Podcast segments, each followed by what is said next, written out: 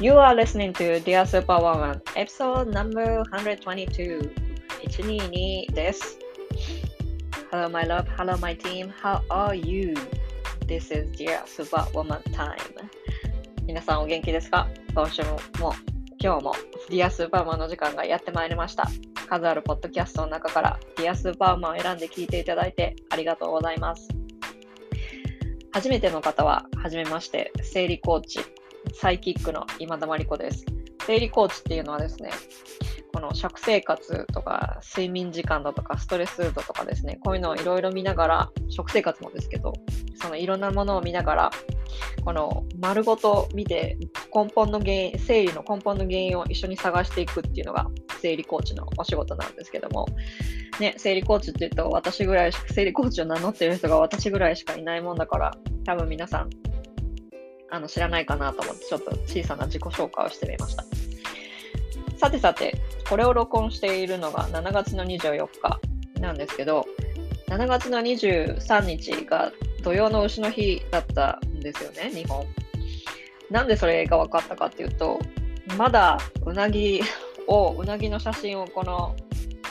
ソーシャルメディアとかに上げてる人がいて、私は驚いたっていうのが正直なところです。なんでかっていうと、うなぎって絶滅危惧種でしょ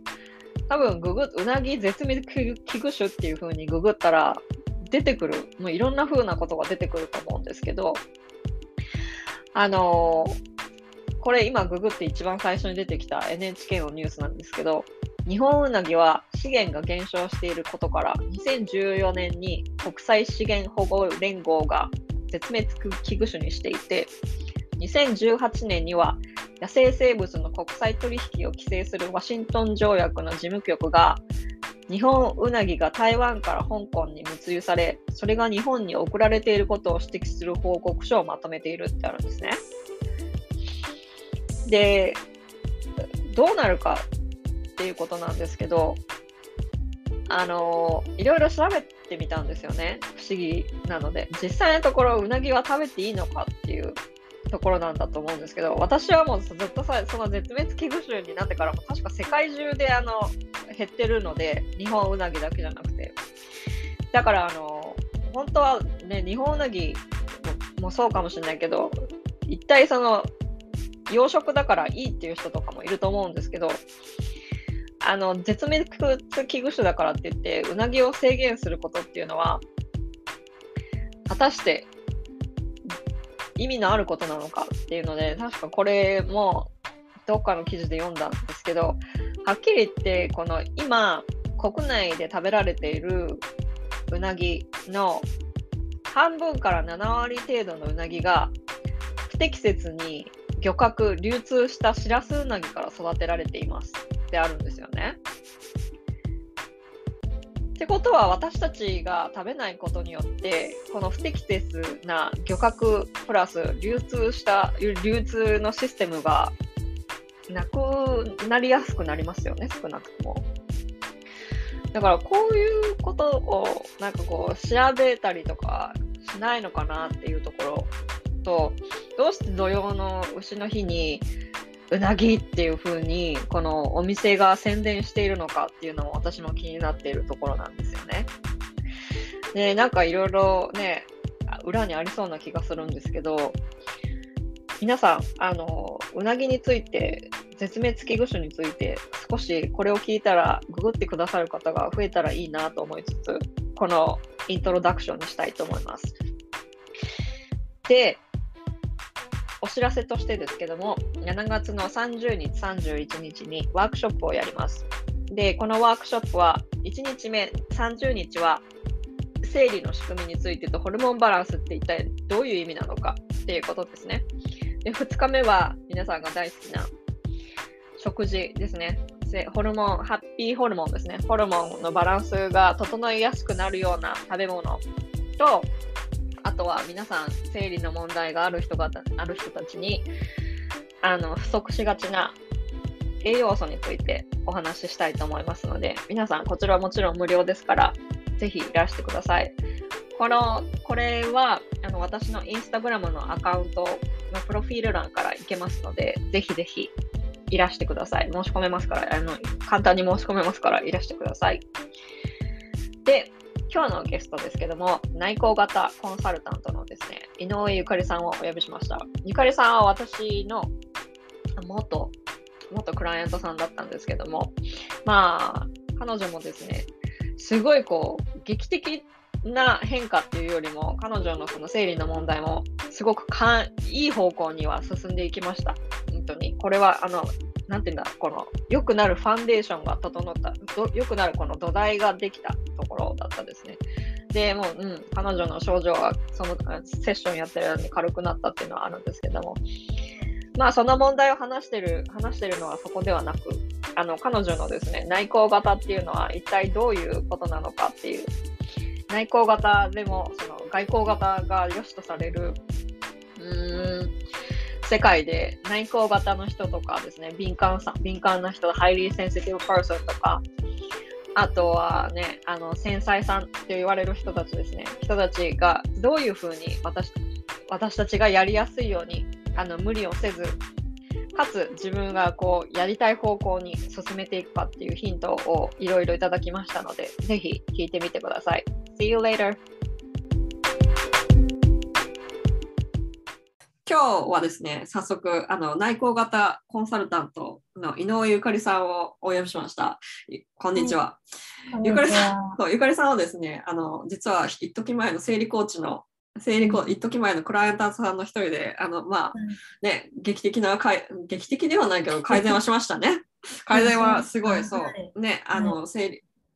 ね、生理の問題をすごい解決して私はすごい嬉しい限りなんですけど、うん、そうなんでその私はその当時その生理コーチをとのクライアントさんとしてゆかりさんがこ内向型のコンサルタントをやってるってことは私は当時全く知らなかったんですね。そうですね。お仕事の話ねあんまりしないです。そう。生理の話ばっかりしましたからね。はいはい、ででもなんかこの生理の話が終わってどういうつながりだったかちょっと覚えてないんですけど、多分ね、インスタグラムでつながったあたりから、なんかインスタグラム見たときに、フォロワーの人がすごいいっぱいいて、ゆかりさん一体何やってるんだこの人ってすごいびっくりしたんですよね。なるほど、それ見てくれたんですね、まず。何なんで1万人以上フォロワーの人がいるとか言って。で、私、すごもしかしたらすごい人がクライアントさんだったのかもしれないって、それで、それを見て私はすごいびっくりして、で、インスタグラムを見てた時に、なんか最近、最近その新しい活動をこれ始められてて、で、その新しい活動を始めるにあたって、あ、ちょっとなんか覗いてみようって言って、そしたらなんかいろんなとこで発信されてましたね。なんか YouTube でも発信されてるし、ノートでも発信してるし、Twitter にもいるし、いろんなところに意外にいますよね。いましたね意外に細々とですけど。はいはい。インスタグラムは細々じゃなかったですよ、少なくとも。それで、で、それで、あの、すごい、この私はすごい共感したところがあって、その内向型コンサルタントっていうことで、はい、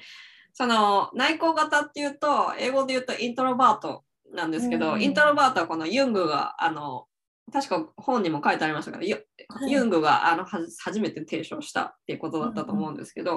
うんこの highly sensitive person ですね、HSP も入るんですよね、多分内向型に。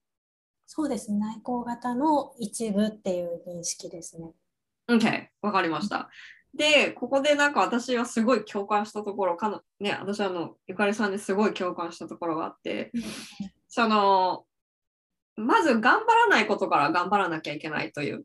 ところ。で特にその内向型っていう内向型っていうふうにその HSP だとか内向型っていうふうに言われてる人たちっていうのは自分の性格がダメなんだって思いがちですよね、まず。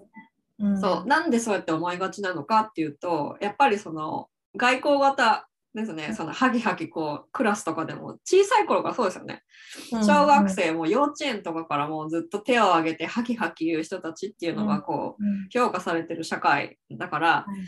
そのハキハキ言えないくってなんかこう教室の端っこでこうもじもじしてる子たちっていうのはどうしてもその内向型イコールもうちょっとこう外交もうちょっと喋りなさいとかってこう無理やり言わされて多分育ってくると思うんですね。で、この小さい頃からこういうことがあって、で、こういう人たちってでも多かれ少なかれみんな内向型の要素は持ってるはずなんですよ。だけど、そうねだけど、どこの社会で言ったって、特に日本、うん日本みたいなところはそうだと思うんですけど、アメリカなんて多分アメリカなんて言ったらもっともっともっともっと辛いと思うんですけど、日本人の人が来たら。ね私もっと顕著ですよね。そうそう。だからその内向型っていう人たちっていうのは気づいてないかもしれないけど、多かれ少なかれに日本人全員なんかもう絶対そういう要素が絶対あるはずなんですよ、まあ、もう少なくとも。そういう人たちが、その常にもう頑張って頑張って生きてきたと思うんですね。うん。はいで、自分のことはもうダメだダメだって思いながらやっぱり生きてきてる人たちってすっごいもう不足すんごいいっぱいいると思うんですよ。うん人種に関わらずね。で、うんそういう人たちが頑張らないようにする。頑張らないことを頑張るっていう。うん何もとりあえず休むっていうところですよね。でそこからまず始めなきゃいけないっていうふうにあのゆかりさんの本で言ってらっしゃって私も生理コーチとしては休んでくださいっていうのはまずすっごい言うんですよ。うんでだけど休めない人がすごい多い。そうですよね。うんでこういうその内向型の人たちっていうのは多分休めないんだと思うんです多分ね。うん。うん、でゆかりさんはそのご自身の中でそのご自身の今までのその活動の前にそのやす適応障害をあの患ってらっしゃったことがあってその時はもちろん休むって言われたと思うんですね。でその時ゆかりさんはなんかどんな感じで休んでらっしゃった？休んでました？ああ、当時は、なんか、うん、休もうっていうよりは、なんか何、何もできないから動けないっていう感じだったので、なんか要は強制終了じゃないですけど、スイッチをパチッと切ってもらったというか、うん、なんかそんな感じだった印象ですね。?OK, OK. じゃあ特になんかこう、とりあえずもう休めっていう体が休んでくださいっていうや意識的に休むっていうより体が休休んでる状態だったねきっとねその時はそう、そうですね。もう心も追いついてなくって、なんかこう、ね、明日とか未来のこととかなかなか考えられない状態だったので、とにかく、うん、なんだろう。今日もまずは穏やかに過ごそうみたいな感じの連続だったと思います。OK なんかそこのその適応障害にそのきなんじゃないかって気づいた時ですね。その頃はやっぱ激務っていうか仕事がすごい大変だったんですね。うん、そうですね。うんう残業なん、なんでしょう、終電で帰るのが普通って感じで、うん。うん、で結構そうですね、いろんな業務を同時進行でやらなければいけなかったので、忙しい時は本当にお昼ご飯食べるのもままならないぐらいな感じで、うん。うんっていうのもありましたし、当時特に人に相談したり愚痴をはん？愚痴をあの誰かにこう言うっていうのがとても苦手で、でどんどんこう自分の中で溜め込んでいっていたので、なんかそこのいろんな積み重ねががあって、まあ、そういう結果になったのかなって今を振り返ると思いますね。うん。それになんかこうおかしいなって気づいた時にこれはちょっと今、なんでこういう話を聞くかというと、まあ一応アメリカでも多分日本でもそうだと思うんですけど、今、アメリカで5月ってメンタルアウェアネスマンスなんですね。で、だからちょっといろいろ聞きたい、ちょっとそこら辺の方と聞きたいんですけど、はいはい。あのおかしいなって気づいてから、うんその、診断をもらうまでどれくらいありましたか？なんかもうおかしいなって自覚した時は、あ、もう急、急で朝起きて、あ、今日会社行けないって思った瞬間に初めて気づいた。あー。うん。で、もうそれで仕事、会社休みますって言って、そこから会社行けなくなって、でも当時の記憶があんまりないんですけれども、多分そこから、な、なんか自分で多分 Google で検索とかして心療内科に行って診断をもらったのが、まあ、1ヶ月以内とかの話だったんじゃないかなって思いますね。あ、気そうづた時ないのね。にはもう動けない状態。そうだそうだったのね。じゃあ気づいてからはもうすぐに心療内科行かれたんですね。なんかやっぱだからその、気づいた時に行くっていうのは心療内科に行くっていうのは結構重要結構重要なことですね。そうですね。なんか、なんだろう。やっぱりこう、みんなの頑張り具合って目に見えないから、なんかこれぐらいみんなも頑張ってるから弱らないちゃいけないとか、うんなんかそこのバロメーターがわからない。で、特にこう、真面目だったりとか、なんかこう、頑張らなきゃっていう思いが強い人こそ、なんかそこが麻痺しちゃうなって思っていて、まあ、まさに麻痺状態だったんですよね。うん、で、なんかもっと頑張んないと頑張らないとってなって、プツって糸が切れたっていう感じだったので、なんかそこの、なんかこう自分を繊細に観察していくっていうことはすごい大事だなっていうのは今思えばすごく感じますね。Okay. なんかそのやっぱりその頑張らなきゃ頑張らなきゃっていうところでその周りの人とのその自分の比較っていうのがあってでしかもその比較のそのバロメーターってその頑張りっていうのがわからないからそうですそのどこまで頑張っていいかわからないっていうところでその限界まで頑張っちゃうってところだったと思うんですけどうんうんうんうん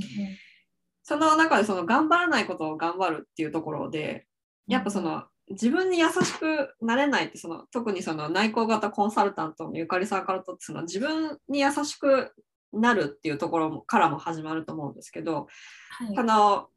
自分に優しくなるためにその自己多分これは多分自己肯定感をこう育てるっていうところにつながっていくと思うんですけどはいここはどういうふうに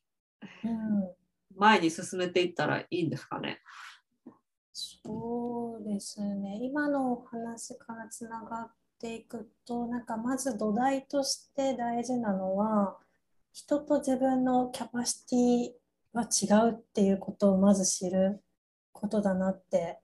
思うんですよね。うん内向型、外向型の違いで言うと、やっぱり刺激の許容量のこうコップの大きさが違っていて、内向型の方が小さいっていうふうに言われているので、なんかこう彼女ができたから私もできるんじゃないかってなんか同じコップを持っているっていう前提でうん比べてしまうと自分のこうキャパを超えてしまうっていうところがあるのでか自分と他人は違うっていうことだったりとかなんかその自分の適切なうんとペースだったりとかあのいうストレスレベルだったりとかをまずは知る。自分をこうそういった意味で理解するっていうことからまず始めるのが大事かなっていうのはすごく感じますね。うん、その自分を理解するっていう上でうんどういううんなんかいろいろ巷ではあるじゃないエニアグラムだとか16の性格とか、なんかそういうテストとかいっぱいあるじゃない？なんか、あれはあれでなんかこううん、うん役に立つんだろうけど、はい。そのさらにそのゆかりさんの本でも言ってたみたいにで、うん。ここからその優しいや自分に優しくなれるっていうそのかいうん。環境をまずその整えるってことよね。その頭のその環境を整えていくっていうそのそれが多分土台だと思うんですけど。でそこでなんか自分を知ったところでうん。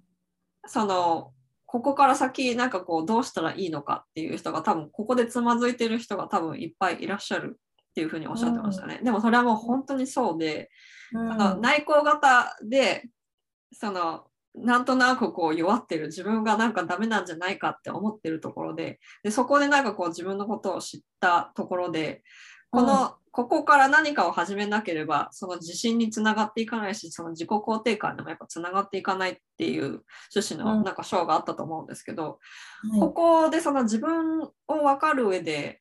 うん。まずそのまあもちろんその人と比べないっていうところですよね。自分のキャパシティがどこまでだかってどこが、どこが得意でどこが得意でないのかっていうこともだと思うんですけどそこも、あの知っていく必知った上でさらにどうやってそれを生かしていくかっていうところだと思うんですけど多分そのどうやってその次のステップに行くかっていうのは多分分からないからこそなんかこう悩んでる人が多分いっぱいいるんだと思うんですよね。うんうんうん特にその外交型の人が評価される中で。うんうん、ここはなんかこう自分でできるツールとして何か持ってたらいいっていうものは何かありますか？そうですね、ツール。なんかそういう診断テストで自分の資質を知るのもまあ大事ではあるんですけれども、なんかそれだけでは足りないと思っていて、なんかもっとこう自分の感覚とか感情に耳を傾けてあげることが結構大事な自己理解だとまず思うんですよね。うん本当に自分が何が好きとか何が嫌いとかこれは嫌だとかここまでは OK みたいなものとかをなんかそのみんなができるからとか周りはこう評価するからとかなんかそういうなんか外部の評価とか物差しではなくてなんか自分が純粋にどう感じるのかっていうところをなんか一個一個ちょっとずつ観察することが結構真の自己理解かなって思うんですよね。うんで、なんかその上で、うーんと、まあ、とはいえ、こう周りのこう環境だったりとか、他の人の価値観を変えることはできないから、うーんと、なんでしょう。じゃあ、なんかその上で自分は本当にこうどういう自分でありたいのかとか、どういう自分になれたら理理想的なのかっていう、なんか自分の価値観の深掘りっていうところを、なんか次のステップとしてやるといいかなって思うんですよね。うんうんうんうんうんうんその価値観の深掘りってどうやってやっていけばいいんですか、そうですね。あの、まあ、それを目的としたあの、まあ、自分と向き合うあのツールとしてのオリジナルの手帳を開発販売してえーいるのでそこのワークのあの要素をシェアさせていただくとうんうん。そうですね。やっぱりこうなんか人生っていろんなジャンルの包括だと思っていて、まあ、もちろん仕事もあれば、えーパートナーシップもあれば、えーと健康とかあったりするのでなんかいろんあらゆるジャンルでなんかこう自分が好きなこととか大切にしたいっていう思うことをどんどんリストアップをしていくといいかなって思うんですよね。うんでなんかそのそれを踏まえてじゃあなんかこう自分にとって本当に幸せを感じる瞬間幸せを感じられるライフスタイルってなんだろうっていうのをちょっとずつちょっとずつこうイメージを膨らませていくっていうことがなんか価値観の深掘りになるかなっていうのは思います。うん、その自分の体の感覚が結構重要になってきますね。そうですね。その自分の価値観っていう思ってるものの中でもやっぱその親はい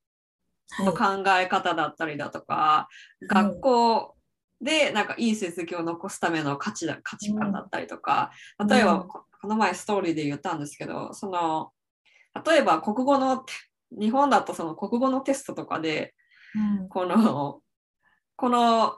この著者が言っていることを200字以内に述べよとか言って言ってもさなんか自動的に正しい答えっていうのを私たちはその先生が好きそうな答えをこうはいはいこう書いたりとかしてたりとかするじゃない？で私たちって多分そうやってなんかこう常に何かが何か外に正しいものがあるって思いながらこう育ってきてるじゃない？ね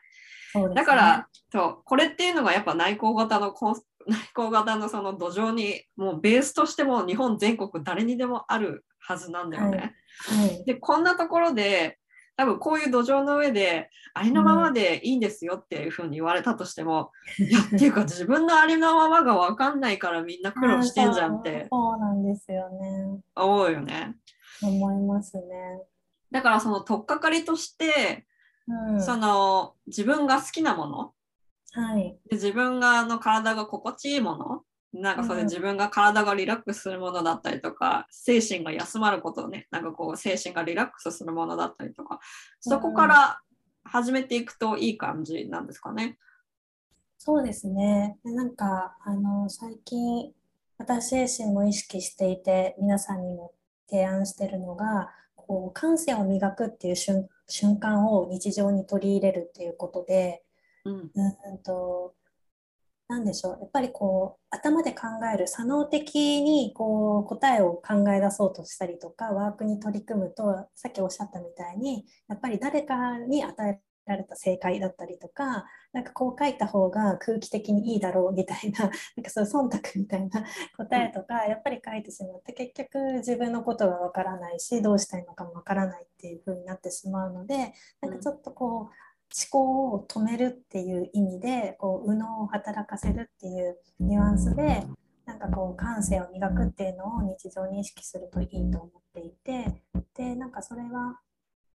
本当に些細なことでよくってうんとなんかこう空を眺めてみるとかなんか食事をいつも2倍時間をかけて食べてみるとかなんかそういうふうゆかりさん苦手でしたね、それは。そうそう。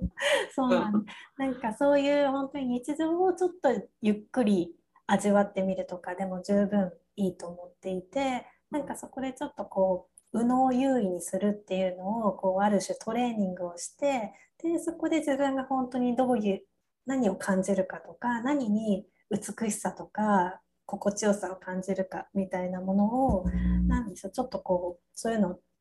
なんかこう集めていくことがその好き嫌いを知ったりとか、えー、とさっき言った価値観を知るっていう手がかりになっていくので本当になんかそういった日常のちょっとずつをなんかこう目を向けて感じるっていう本当にちっちゃいあのステップで進むことが結果的に近道なのかなっていうのはすごく感じます。うん。それは本当にそうで、なんかその、人間関係とかになると、やっぱその心地よさとかっていうのも、なかなか難しいじゃない？その上下関係が会社であったりだとか、そうですね。その近所での付き合いがあって、好きなの嫌いなのって言ってられる場合じゃない時が多いじゃない？だけど、まあそれはとりあえず横に置いといて、まずは自分の生活ですね。そうですね。うん、なんかその自分の中この自分の生活の中で好きなもの心地いいもの、美しいと思うものを少しずつなんかこう増やしていくというか、うんうんうんうん、そこからなんかその人間関係もなんかこう人間関係のそのなんかこう選べないところとかっていうのをなんかこう少しずつなんて言うんだろうちょっと客観的に見る余裕もできるのかもしれないですね。うんうんうん、そうですね。本当にそうだと思います。なね。んかちょっとでも自分の世界を、うんなんか自分でこう大切にできたのであればなんかその A さんとの関係性がある意味なんか諦められるっていうかまあこれはこれでしょうがないよねみたいな風に距離を取れるかもしれないし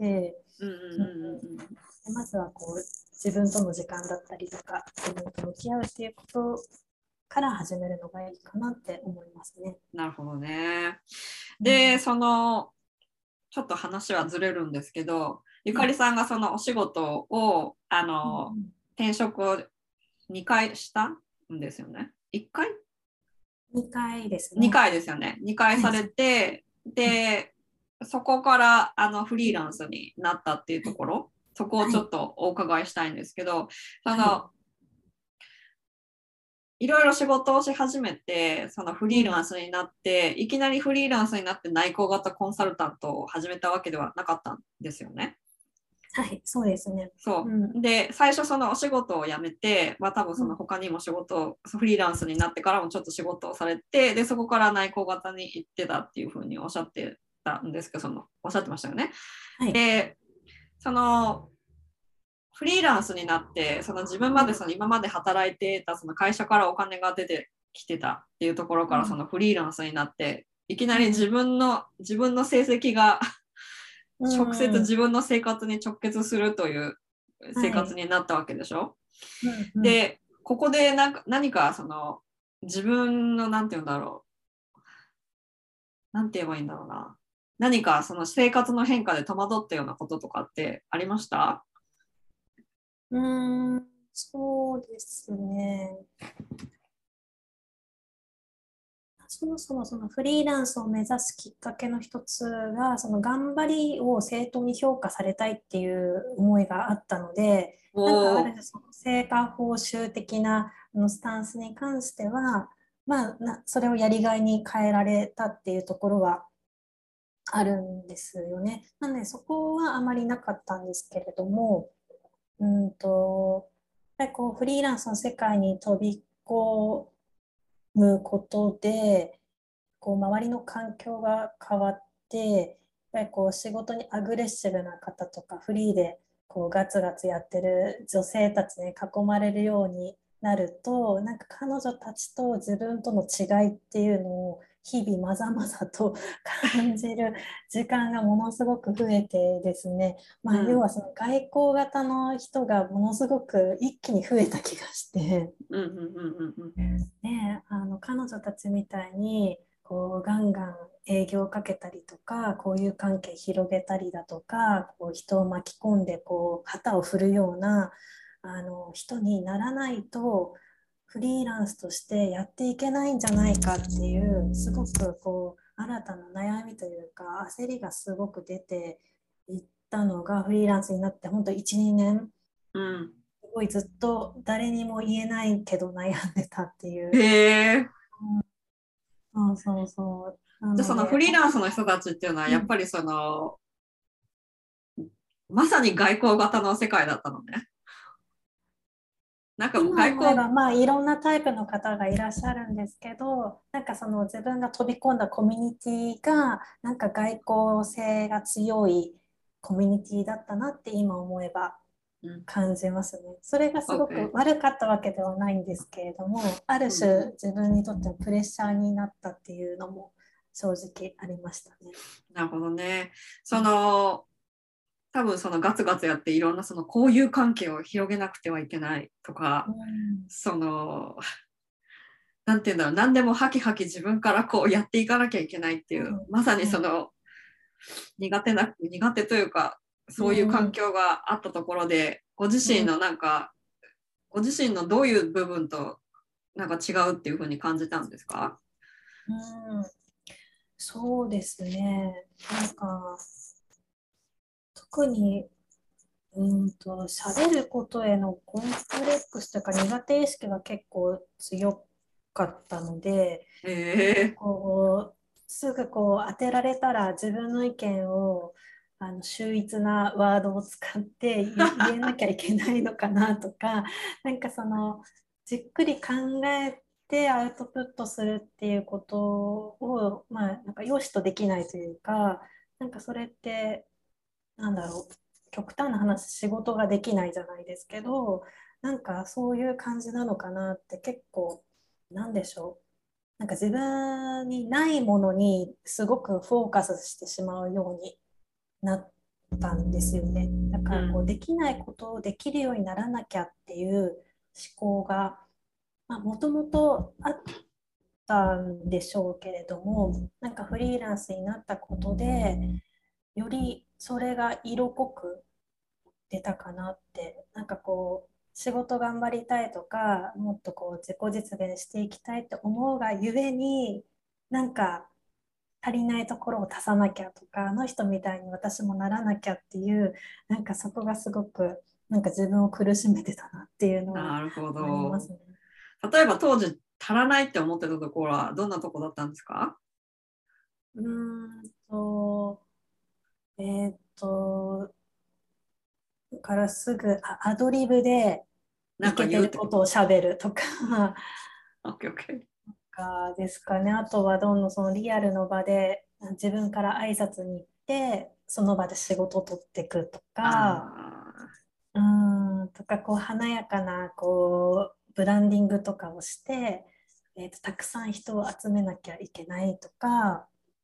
なんかそんな感じですかね。うんーてかね、みんな多分多かれ少なかれみんなそういうのって絶対思ってるはずなんだよ。なんかフリーランスの人でやってる人ってほとんどの人が。そうなんですよね。で、まあ、そういう人が表に見えやすいから、なんかそれが全てだって思っちゃうんですけど、でも少なからず私も当時はなんかそんな感じでした。てかさ、それでなんかソーシャルメディアとかでさ、その、はい、はい、華やかな部分だけ切り取られて前に前面に出てるから、はい。さらになんか自分にはないって思っちゃうんだよね。そうそうなんです、そうなんです。うん、で、その多分ね、そので確かどこかで、どこ、ど多分ノートだったか、ウェブサイトだったかっておっしゃってたところで、はい、あの、ないものっていうのが、ないものを足そうとして、うん、そのエナジードリンク的に自己啓発本だとか、セミナーとかにそうなんかこう出出席して足りないものを埋めようとしたっていうところよね。うんそこが私にはすごいガツンとその一文に私はすごいガツンときてですね。おーなんかそのなんていうのどうやったとしても多分この世界で一番になったなったとしても多うん。分その、た何かが足りないって思ってる人っていっぱいいると思うんですよ。うんうんうん、でどこかで達成したとしてもまた次にそ次の新しいものが出てきたりとかでいつまでたってもなんかこう自分は足りない足りないって思わせれるような世界に私たちは住んでるじゃない？ソーシャルメディアの環境とかもあって、そうですね。でそこでうん。どうやってそのいやここまでやったっていうそのなんかこの自己さっきもまた元に戻っちゃうけどその自己肯定感よね、ここにそのいやでもやりたいことはもちろんまだまだあるけれども、うん。私たち私は私はここまでやった私は偉いみたいな、そういうなんかこう自分で自分を褒める環境っていうのはどうやってなんか作っていけばいいのかなと思って。ああ、褒める環境か。要するにその自分に優しくなれる習慣ですよね。そういうのはうんどうやって作っていけばいいのかなと思って。うーん、そうですね。なんか私の実体験ベースで言うと、あ、まず諦めたんですよね。なんかいくら頑張ってもあの、あの人たちみたいになれないなとか、なんか頑張苦手を頑張ったとてどうこれねたかが知れてるなっていうのをやっぱその12年もがいてなんか実感してたのでなんかもうこれいよいよなんか自分であることをなんか諦めた方がいいのかなってなんかどんどんそ意味でなんか思思ったんですよね。っていうのをプラスの意味でね。プラスの意味で。なんかその自分が持ってるものに光を当てようってなんかそこからなんかやっと思えるようになったんですよね。うん、なんか散々頑張ったけどなんかうまくいいかないというか、うん、た時にそうなんですよ。でなんかちょうどそ本当にそのぐらいの時に内向型っていう言葉を知って、まあ、それが自分を俯瞰する一つのきっかけになったんですよね。うんで、え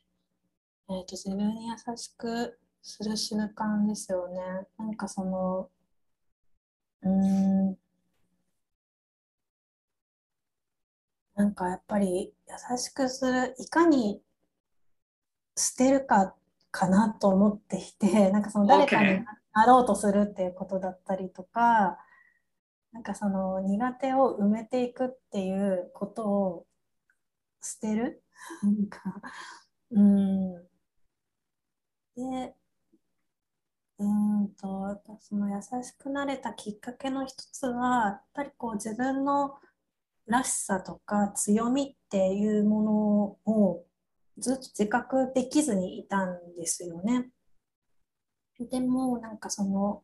自分では全く腑に落ちないえこんなの強みなのらしさなのっていうところこそが本質だっていうのをだんだんといろんな方からのフィードバックだったりとかあの内省を経てこうだんだん腑に落ちるようになったことがすごく大きいなって思うんですよね。だから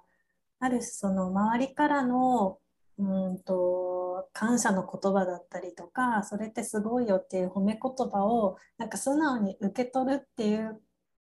アクションもなんか自分に優しくすることの一つなのかなってなんか今話しながら思いました。なるほどね。うんなんかこう褒められるっていうことがうんに慣れてないでしょ日本の人って。はいはいそうなんでお互いにしかも褒め合わないでしょあんまり日本の人って。私もそうですけど。そう。うん。まあ私はパートナーがねアメリカ人だからいろいろ褒めてくれるっていうのは当たり前なんだけど、うん。でも褒める褒めない人に限って自己肯定感低いのよね。って今思ったんですよ。あでー確かに。そう確かに。はではっきり言ってアメリカ人から言ったらもう日本人全員内向型なんですよ。全員、うん。全員。だからなんかなんて言うんだろう。人に褒められたところっていうのは意外にそその意外かもしれない自分にとってはえこんなとこで褒められるのって思ったところこそがうんこの本人の強みだったりとかするっていうことなのね。そうですね。だからやっぱり自分で自分を認めようってすごい難しいと思うので、そうねなんかまずは人からの言葉を受け取るっていうところからがいいのかなって、うん、そこをまずありがとうって言ったりとか、あ、それって私のいいところなのかもぐらいの受け止め方でもまずいいので、うん。なんかそこの、うん、そうかもしれない。うん、まあ大事かなって。自分でなんかそういうもちろんそのそういう人から褒められたことっていうのをその素直に受け取るっていうのはまずまず最初はすごい大切なことじゃない？で自分の中でのなんかその小さな習慣づけとしてさっきおっしゃってたみたいに、その自分が心地いいものだったりとか、自分が好きなものっていうところからなんかこういろいろ始まっていくんじゃないかってそれもなんかこう結構環境環境の土台作りとしては有効ですねきっと。うん、そうですね。やっぱりこうガラッといきなり大きな変化をにチャレンジするっていうのは難しいと思うので、本当に1日24時間の中の1、2分とか、本当そのぐらいの瞬間でもいいから、意識に上げるだけでも全然違うと思いますね。わかる。なんかそれでうん。なんかこう、自分そそれもそうだしその自分の中の、なんて言うんだろう内省をしたりとか、とかその自分を知る自己理解ですね。でそれをやるとすると、いきなりジャーナリングとかから始めたりする人っていっぱいいてでしかもそれでジャーナリングそうそれでジャーナリングが続かないからまた自己嫌悪に陥るとかっていう人いっぱいいない？そう、本当にそうですね。ちゃんと書かなきゃみたいな、またそう頑張らなきゃモードになってっていうのは、まあ、あるあるだと思いますね。そういう人はどうしたらいいの？やっぱ自分の好きなところからなんか1分から始めてみるとかその自分の好きなものとかを始めるためのなんかこううん日常的な小さなことから始めるっていう方がなんか有効そうですね。そうですね。本当に簡単なことからやるといいと思っていて、ジャーナリングだったら、まあ、いきなりなんか一日何ページ書くのとかすごい大変だと思うので、私は実際、あの、一日の終わりに今日の良かったことと、えっと、感謝したことをさらさらっと1、2行書くぐらい、うんうんにしていますね。で、それをあの推奨してると、やっぱりそれだと続けやすいっていうお声たくさんいただいたりだとか、なんかそれをするだけでも、なんかこう、今日もいい一日だったなっていうのを感じることで、自分も受容できるようになって、なんかそう自分の自分自身っていうよりは自分の生きた時間とか自分の生活をなんか受容することができるようになってなんかそんな風な時間を過ごしてる自分って悪くないんじゃない？みたいな。それがなんか自分自身への肯定に消化されてくみたいなことになるかなって思うのでなんか本当にすっごいそんな本当ちっちゃいことでいいと思いますね。でそれでまあジャーナリングっていうやり方が自分にとって、えー心地いいんだったらそれをされされればいいし、うん、すっごいわかる。なんかその、うん今までそれなかなかその自己需要ができない人たちがいきなりそのジャーナリングをやったりとか内観ワークとかいっぱいやったからといって、いきなり次の日から外交旗にパーンって変わって何でも行動できるっていうことにはならないよね。だからそのまずやるとしたらそのうん。1日の1日、まあ、10分よね。1日10分とかでその寝る前とかでいいので、うん。あ今日はいいことがあったなみたいな。うん。それくらいから始められると少しずつその自己需要のうんなんて言うんだろうこのスペースも空いてくるってことでスペースが空いてくるってことだと思うんですよね。そうですね。なんかそれで徐々に、まあ、そもそもやっぱり自分と向き合うとか、その自分の本音を、えーと言語化するっていうことがそもそもあんまり習慣にない方が多いと思うんですよね。なのでそこからちょっとずつエクササイズでやっていくと、うんと内観もしやすくなったりとか、まあ、ジャーナリングにもなんかこうやりたければネクストステップとしてやりやすくもなると思いますね。から、うん、自分自身を、まあ、ワークとかで深掘りするのももちろんすごくいいことなんですけど、もっとスモールステップとしてはなんか今日の生活とか今日一日の時間っていうものを振り返ってなんかそこに丸をつけてあげるっていうことがいいのかなって思いますね。まずはそこを頑張らないってとこですね。ですです。なんかそううん、何かをやなんかやんなきゃいけないとか、なんか挑戦しなきゃいけないとか全くなくて、なんか日々のこう過ぎていく時間を、なんだろう、うん、丁寧に見つめるというか感じるというか、うん、そうそう、なんかそうするとやっぱり世界の見え方変わったりするので、うん、すっごいわかる。なんか多分ね、みんなその自分の中で、その自己理解っていうと、うん、うん。やれ瞑想だとか、やれヨヨガだとか、はいはい。そっちのスピリチュアル系に行きがちな人も多いと思うんですね。いや、別にそれが悪いって言ってなくて、私だって瞑想ティーチャーですからね、悪いわけじゃないんだけど、うんその小さな積み重ねこそが、その小さな1分1分の積み重ねこそがその1日なわけだから、そこの1日の1分いいいい風に思えたら、うんそのそれそれをつけ積み重ねで自分の自分のなんか人生もなんかこう無理やりポジティブにするわけじゃなくて。自然とポジティブに捉えられるようになってくるってことですね。そうですね、本当にそうだと思います。なんか無理してポジティブシンキングになれっていうのは全く思っていなくって、うんただなんかその、私がさっき言った一日の振り返りで良かったことを書き出すっていうのは、なんか自然と良かったことってなんだろうってこう、サーチ機能が脳で働くので、なんかそのいいところに目を向けられる、なんかその眼鏡を持つってことが大事だと思っていて、でそれがゆくゆくは自分のないものじゃなくてあるものに、えー、と目を向けられるようになんか自然となる、うん、でそれが結果的にポジティブシンキングになるのかもしれないし そうじゃないかもしれないし。人にまあよれないよね。そうそうそう。別に、うん、それこそ人と比べないってとこですね。あそうですそうです、うん。ね。人それぞれだと思います。そこで多分その内向内向型っていうところをその無理やりその外向型の形に当て当てはめるわけじゃなくって内向型のまま自分の好きなように自分の好きなものから始めて1日1秒とか10秒とかでもいいのになんかいいことなかったかなっていうその気持ちを、気持ちから自然と転換にししていくことでそのうんうんうん、自分に優しくなっていくっていうことですよね。そうですね。そう思います。ね、うん。でそこで多分まあゆかりさんねゆかりさんにこれからもっとこの話を聞いてですね、ゆかりさんに関わりたい人はあのぜひインスタグラムでもツイッターでもいっぱいいろんなところでやってると思うので。ありがとうございます。内向型コンサルタントってまずググったら多分最初に出てくると思います。そうそう出てきますよね。はい。だからはいググったりとかすれば出てくると思うし、で、あの、これからそれで、えっと、コミュニティもあって、ピュアライフステップっていうコミュニティも、もうはいオープンされてるっておっしゃってましたっけ、はい、5月にオープンしました。そうですよね。で、それでオープンしてるので、それ内向が内向型コンサルタントでピュアライフステップってやったら多分もう自動的に、あの、うんウェブサイトに飛ぶと思うので、ご興味のある方はぜひ。で多分このピュアライフステップの中では、ここのその自己理解の上で、でそこから、あはい、違う、まずは休んで、でそこから自己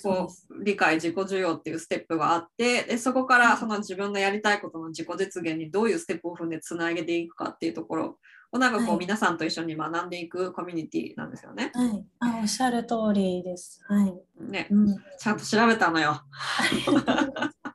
そうなんですよね。自分を受け入れただけだと現実は変わらないので、そこなんですよ。だだみんな多分自己自分自分を知ったからといってそこから次のステップがわからないっていうところ皆さんそうだと思うので。そうでね、そう。でどうしたらいいのっていうところまでを包括してこうみんなで進んでいけるっていうのをあのコンセプトにしているコミュニティです。で、まあ、ゆかりさんが、まあ、ある程度のヒントは出すけれども、そのはい。一方的にゆかりさんがいろいろ教えるだけのコミュニティじゃないんでしょ？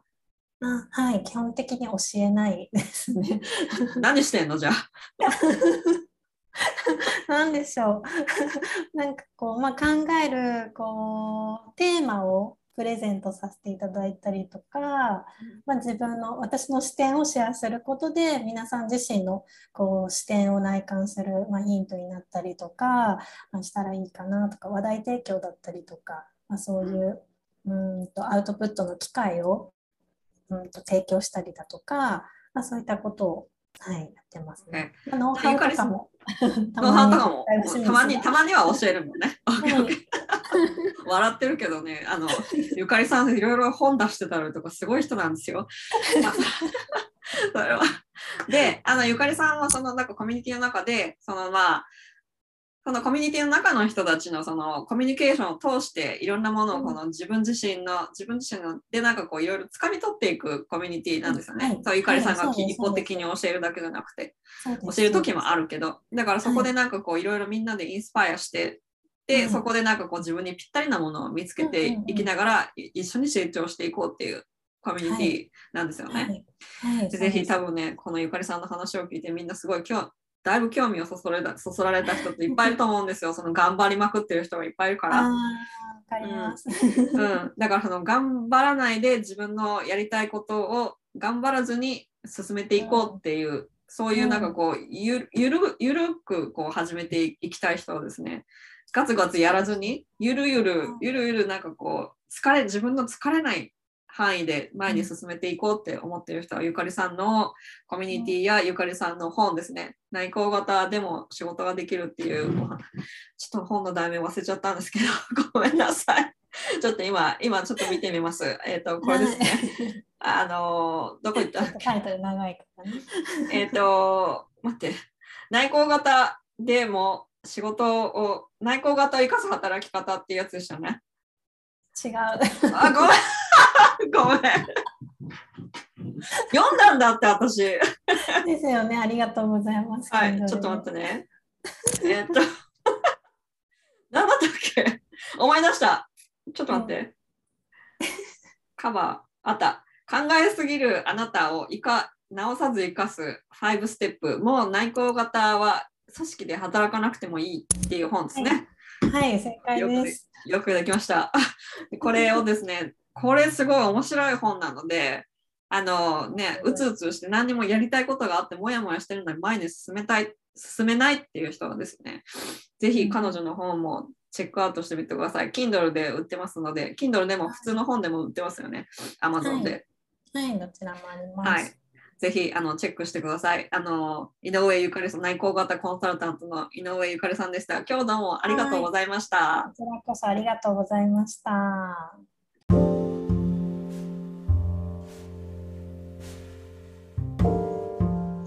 Thank you for listening to the end. 最後まで聞いていただいてありがとうございました。さて、皆さんいかがでしたか？あのー、私こうやって、ポッドキャストで発信したりとか、あの、インスタグラムで顔を出して発信したりとか、いろいろしてるから、なんかこう自分なりの意見があって、チャキチャキやってるって思うかもしれないけど、私もともとすっごい内向型だし、傷つきやすいんですよ。で、あの、なんていうの、パーティーとか知らない人の友達の友達から誘われて行って、パーティーとか行って行って、行ったら、なんかもうそれが終わったらぐったり疲れちゃうみたいな。私もともとそういう人なんですね。で、だからなんかもうゆかりさんに言ってることなんかもうすごいよくわかるっていうか、この頑張っちゃうじゃない、その、ね、あのエピソード中でも言ったけど、その外交型が良しとされる中で、外交型になっていかなきゃっていうあの感覚を持ちながらやっていくから何か自分に足りないんじゃないかっていうふうに何か自分に足りないんじゃないかっていう感覚を持っていろいろ発信したりとかしてる方っていらっしゃるかと思うんですけどやっぱりそこで忘れられてるところってその体の感覚なんですよ。で体の感覚をこのまず最初にあの休んだりとかこの体の感覚をこの何て言うんだろうセルフラブの一つ、自分に優しくなる。ヒントとしてあの提唱されてる方ってそんなにいなくってゆかりさんはその中のお一人でなんかこれもう本当ゆかりさんが提唱されてることって結構貴重だなと思うんですよね。私もそのせあの、ね、あの生理コーチをやってますけどもその食べ物を食べた時にその体の感覚っていうのを忘れてらっしゃる方っていうのがすごい多くってその食べ物と自分の体っていうのはこう切り離されてるんですよね。でそのそれをつなげる作業こそセルフラブだったりとかするんだしでそれにそれをつなげることこそがその自分に優しくなるヒントだったりとかするんですよね。で体の感覚を頭で分かった時に前進することってすごい多いんですよ。で本当にだからそれ体の感覚っていう体感をですねぜひぜひ皆さんこのね、いろんなところで提唱されているセルフラブの中に入れてほしいなと思うところですが、皆さんいかがだったでしょうか？で、もう一度最後にお伝えしますが、7月の29日、また言っちゃった7月の30日、31日の午後9時から、フェイス無料 Facebook グループのあにでにてですね、あのワークショップを行います。で、このワークショップの内容、1日目は生理の仕組みと、ホルモンバランスって一体何だっていうことですね。で、2日目には、ホルモンホルモンを整えやすくなるその食事とあの生理の問題がある方々はですね不足しがちな栄養素についてあのいろいろお伝えしたいと思います。でもちろん無料なんですがその申し込み先はですね私のインスタグラムのアカウントから行けますのでぜひぜひ行ってみてください。で、私のインスタグラムのアカウントは検索画面で生理コーチというふうにすればですね、一発で出てきますので、そこからお申し込みください。それではまた。See you next time. Bye!